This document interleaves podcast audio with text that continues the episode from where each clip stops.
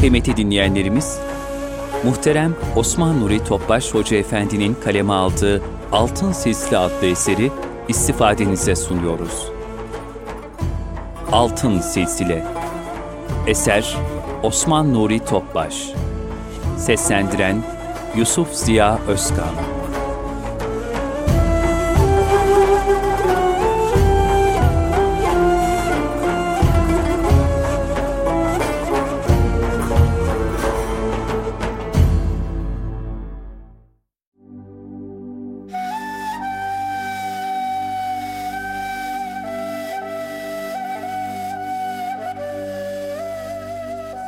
Altınoluk Yayınları sunar. Altın Silsile. Osman Nuri Topbaş.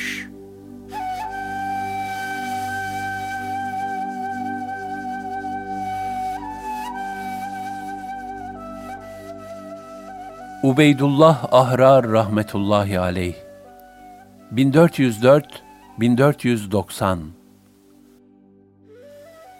İstanbul'un fethinde bulunması. Ubeydullah Ahrar Hazretlerinin Orta Asya'dan tayyi mekan ederek İstanbul'un fethine iştirak ettiğini torununun oğlu Hacı Muhammed Kasım şöyle nakleder. Ubeydullah Ahrar rahmetullahi aleyh Perşembe günü öğleden sonra aniden atının hazırlanmasını emretti.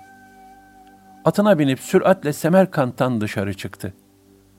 Talebelerine siz burada oturunuz buyurdu. Mevlana Şeyh isminde bir talebesi kendisini bir müddet takip etti. Ubeydullah Ahrar Hazretlerinin atının üzerinde bir sağa bir sola meylenden sonra kaybolduğu haberini verdi. Ubeydullah Ahrar rahmetullahi aleyh bir müddet sonra döndü. Talebeleri heyecanla bu ani yolculuğun hikmetini sordular. O da, Türk Sultanı Mehmet Han benden istianede bulundu. Yardım talep etti. Ben de ona yardıma gittim. Allah'ın izniyle zafer kazanıldı buyurdular. Ubeydullah Ahrar Hazretlerinin torunu Hacı Abdülhadi şöyle anlatır. İstanbul'a gittiğimde Sultan II. Bayezid şöyle buyurdu. Babam Fatih anlattı. Fethin en şiddetli zamanında Rabbime iltica ederek zamanın kutbunun imdada yetişmesini istedim. O zat şu vasıfta bir beyaz atın üzerinde karşıma geldi. Korkma, zafer senindir buyurdu. O zata küffar askeri çok fazla dedim. O da bana cübbesini açarak içine bak dedi. Cübbesinin yeninin içinden sel gibi akan bir ordu görünce hayretler içinde kaldım. Onların hepsi İslam ordusuna yardım etmek için geldi buyurdu ve devam etti. Şimdi şu tepenin üzerinden 3 defa köse vur ve bütün askere hücum emrini ver. Ben de aynen öyle yaptım. O pir de ordusuyla hücuma iştirak etti, fethi mübin gerçekleşti.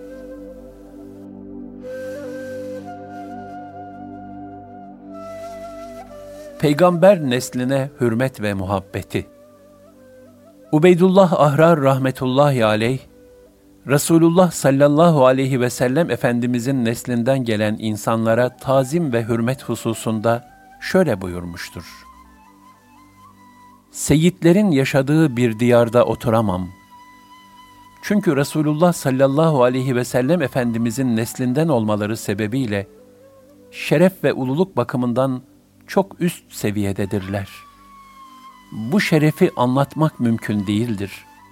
Bu sebeple onlara icap ettiği şekilde hürmet etmeye güç yetiremem. Nitekim İmam-ı Azam rahmetullahi aleyh bir gün ders verirken birkaç defa ayağa kalkıp oturur. Bu hareketin için yaptığını kimse anlamaz. Sonunda dayanamayan bir talebesi bunun sebebini sorar. İmam-ı Azam rahmetullahi aleyh der ki, Seyyidlerden birkaç çocuk arkadaşlarıyla medrese bahçesinde oynuyorlardı. Kapının önünden her geçtiklerinde onlara hürmeten gayri ihtiyari ayağa kalktım.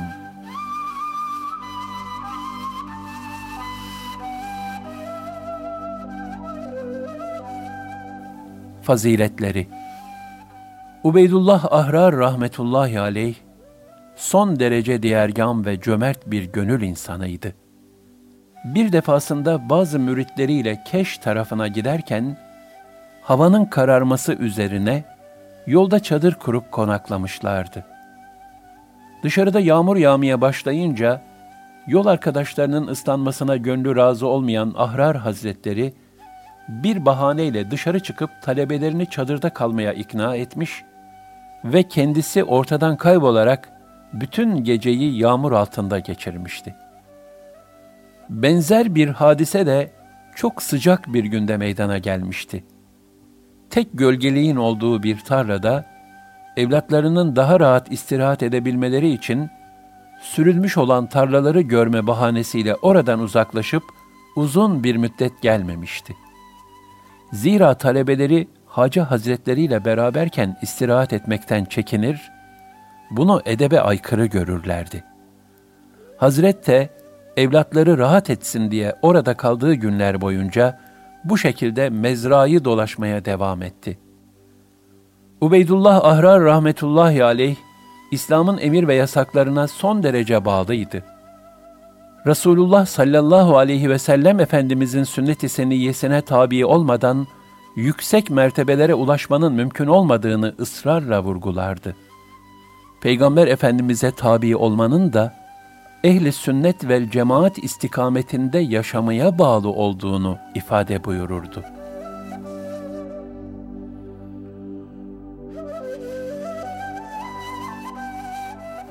Terbiye usulleri.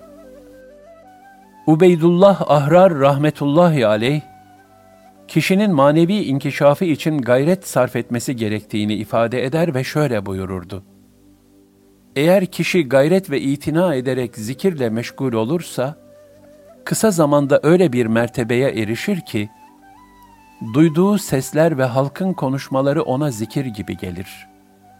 Hatta kendi konuşmaları da böyledir. Ancak gayret ve itina olmazsa bu hal gerçekleşmez. Hacı Ubeydullah rahmetullahi aleyh, Horasan'a gitmek için izin isteyen bir dervişe şöyle nasihat etti: Alaaddin Gucduvani hazretlerinden ayrılırken bana demişti ki, yolda giderken kendi kendine söz ver. Filan mevkiye varıncaya kadar manevi halimi muhafaza edeceğim, gafil olmayacağım de. Tayin ettiğin yere vardığı zaman bir başka yer daha kararlaştır ve oraya kadar yine gafletten uzak dur. Bu minval üzere yer yer, durak durak zikir halini muhafaza etmek için gayret et. Kalbi huzur ve manevi uyanıklık sende meleke haline gelinceye kadar bu usule devam et. Ubeydullah Ahrar Hazretleri şöyle buyurur: Eğer kalp huzuru insanda sıhhatli ve gençken meleke haline gelmezse, ihtiyarlıkta dima ve beden zafiyetinin ortaya çıkması sebebiyle bunun kazanılması daha da zorlaşır. Her geçen saatimizi kontrol etmeli. Gafletle mi yoksa huzurla mı geçirdiğimizin hesabını yapmalıyız. Buna muhasebe denir. Şayet vaktimizi gafletle geçirmişsek, hemen dönüp amel-i salihlere devam etmeliyiz. Hacegan yolunda halvet der encümen, halk içinde hak ile olmak esastır. Bu yüce taife yollarını bu esas üzerine bina etmişlerdir. Bu kaide öyle erler vardır ki, onları ne ticaret ne de alışveriş Allah'ın zikrinden alıkoyabilir. En-Nur 37 ayetinin saadet dolu manasından çıkarılmıştır. Yine Ubeydullah Ahrar rahmetullahi aleyh, maneviyat yolunun muhabbet esası üzerine tesis edilmesi lazım geldiğini ifade ederdi. Bir defasında şöyle buyurmuştu: Resulullah sallallahu aleyhi ve sellem Efendimizin mescidine açılan çok sayıda kapı vardı. Allah Resulü sallallahu aleyhi ve sellem Efendimiz son hastalıklarında Hazreti Ebubekir radıyallahu anh'ın evine açılan kapı hariç diğerlerinin kapatılmasını emrettiler. Sahabe-i kiram da bu emri yerine getirdiler. Alimler bu hususta pek çok beyanlarda bulunmuşlardır. Bunları şöyle hülasa edebiliriz. Ebu Bekir radıyallahu anh'ın Resulullah sallallahu aleyhi ve selleme olan muhabbeti, tam anlamıyla fenafir Resul makamının zirvesidir. Dolayısıyla bu hadisede şu manaya işaret vardır.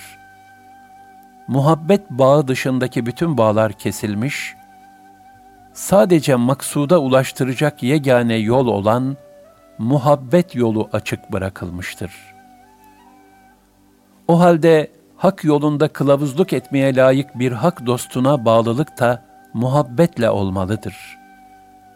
Hacegan yolu Hazreti Ebubekir radıyallahu anh'a dayanır ve kendisine muhabbeti esas alır. Onların yolu hakikatte bu muhabbet bağını gözetmek ve asla kaybetmemektir.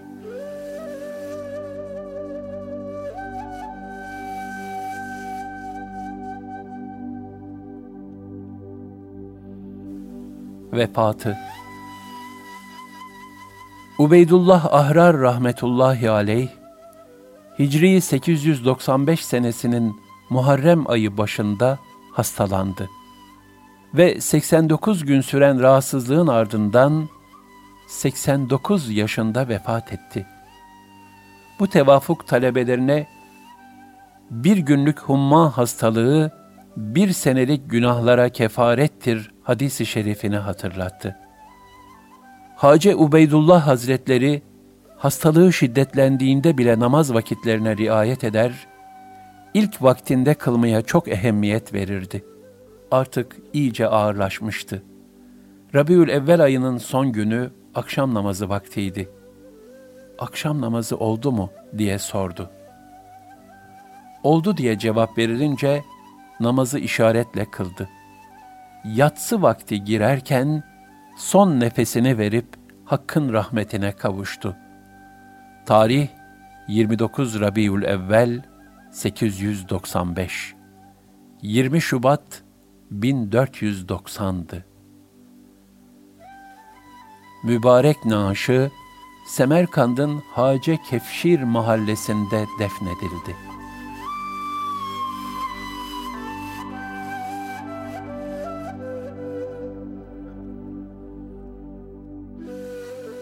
Hikmetli sözleri. İnsanın yaratılış gayesi kulluktur. Kulluğun özü ise devamlı tevazu, mahviyet, hiçlik, yokluk ve huşu halinde Hakk'a iltica etmek, her halükarda Cenab-ı Hakk'ın azametini tefekkür etmek ve O'nun her an bizimle beraber olduğunu unutmamaktır.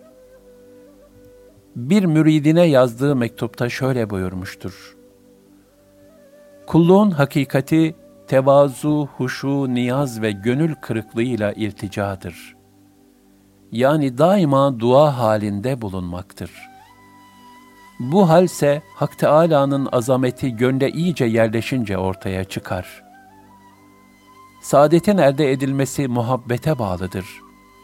Muhabbetin teşekkülü öncekilerin ve sonrakilerin efendisi Resulullah sallallahu aleyhi ve selleme tabi olmaya bağlıdır. Efendimiz'e tabi olmak da bunun usulünü bilmekle mümkündür. Bu usulü öğrenmek maksadıyla hal ehli alimlerin meclislerine devam etmek lazımdır. Ancak ilmi dünyevi menfaat ve makam elde etme vesilesi yapan alimlerden uzak durmak gerekir. Raks ve sema eden, helal haram veya şüpheli demeden, her ne olursa olsun tereddütsüz alıp veren dervişlerle beraber olmaktan sakınılmalıdır. Ehl-i sünnet vel cemaat mezhebinin akidesine uymayan batıl sözleri dinlemekten kaçınmak gerekir. İlmi, Allah Resulü sallallahu aleyhi ve sellem Efendimiz'e tabi olmaya götüren, hakiki irfanın zuhuru için tahsil etmek lazımdır. Vesselam. Bu yolda nefesi zikrullahla yıkayıp muhafaza etmek ve buna çok ehemmiyet vermek gerekir. Yani her nefesin kalbi huzur ve manevi uyanıklık içinde sarf olunması lazımdır. Sadık müride düşen vazife, Allah dostlarının gönüllerine girebilmek ve onların emirlerini büyük bir samimiyetle yerine getirmektir. Onların arzularını kendi arzularının üstünde tutmaktır. Salik bazen manevi halini kaybedebilir. Bunun sebebi ekseriyetle şu tür hareketlerdir.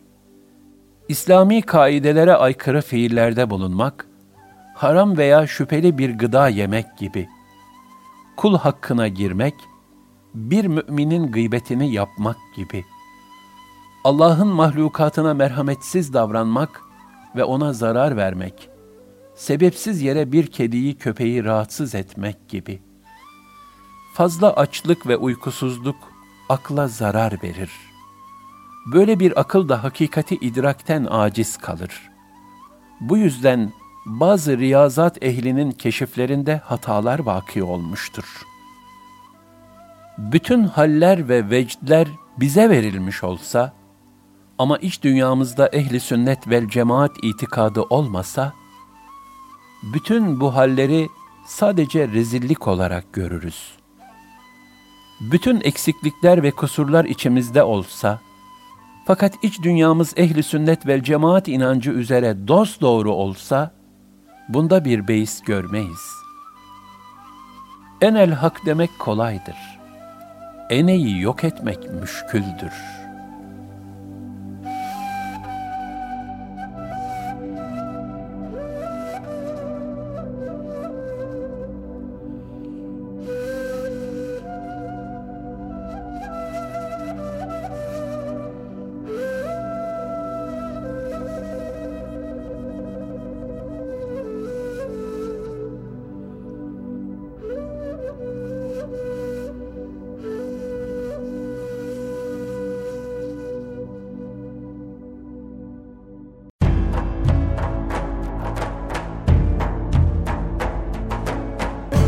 Kalbin Sesi Erkam Radyo'da muhterem Osman Nuri Topbaş Hoca Efendi'nin kaleme aldığı, Yusuf Ziya Özkan'ın seslendirdiği Altın Silsile adlı eseri dinlediniz.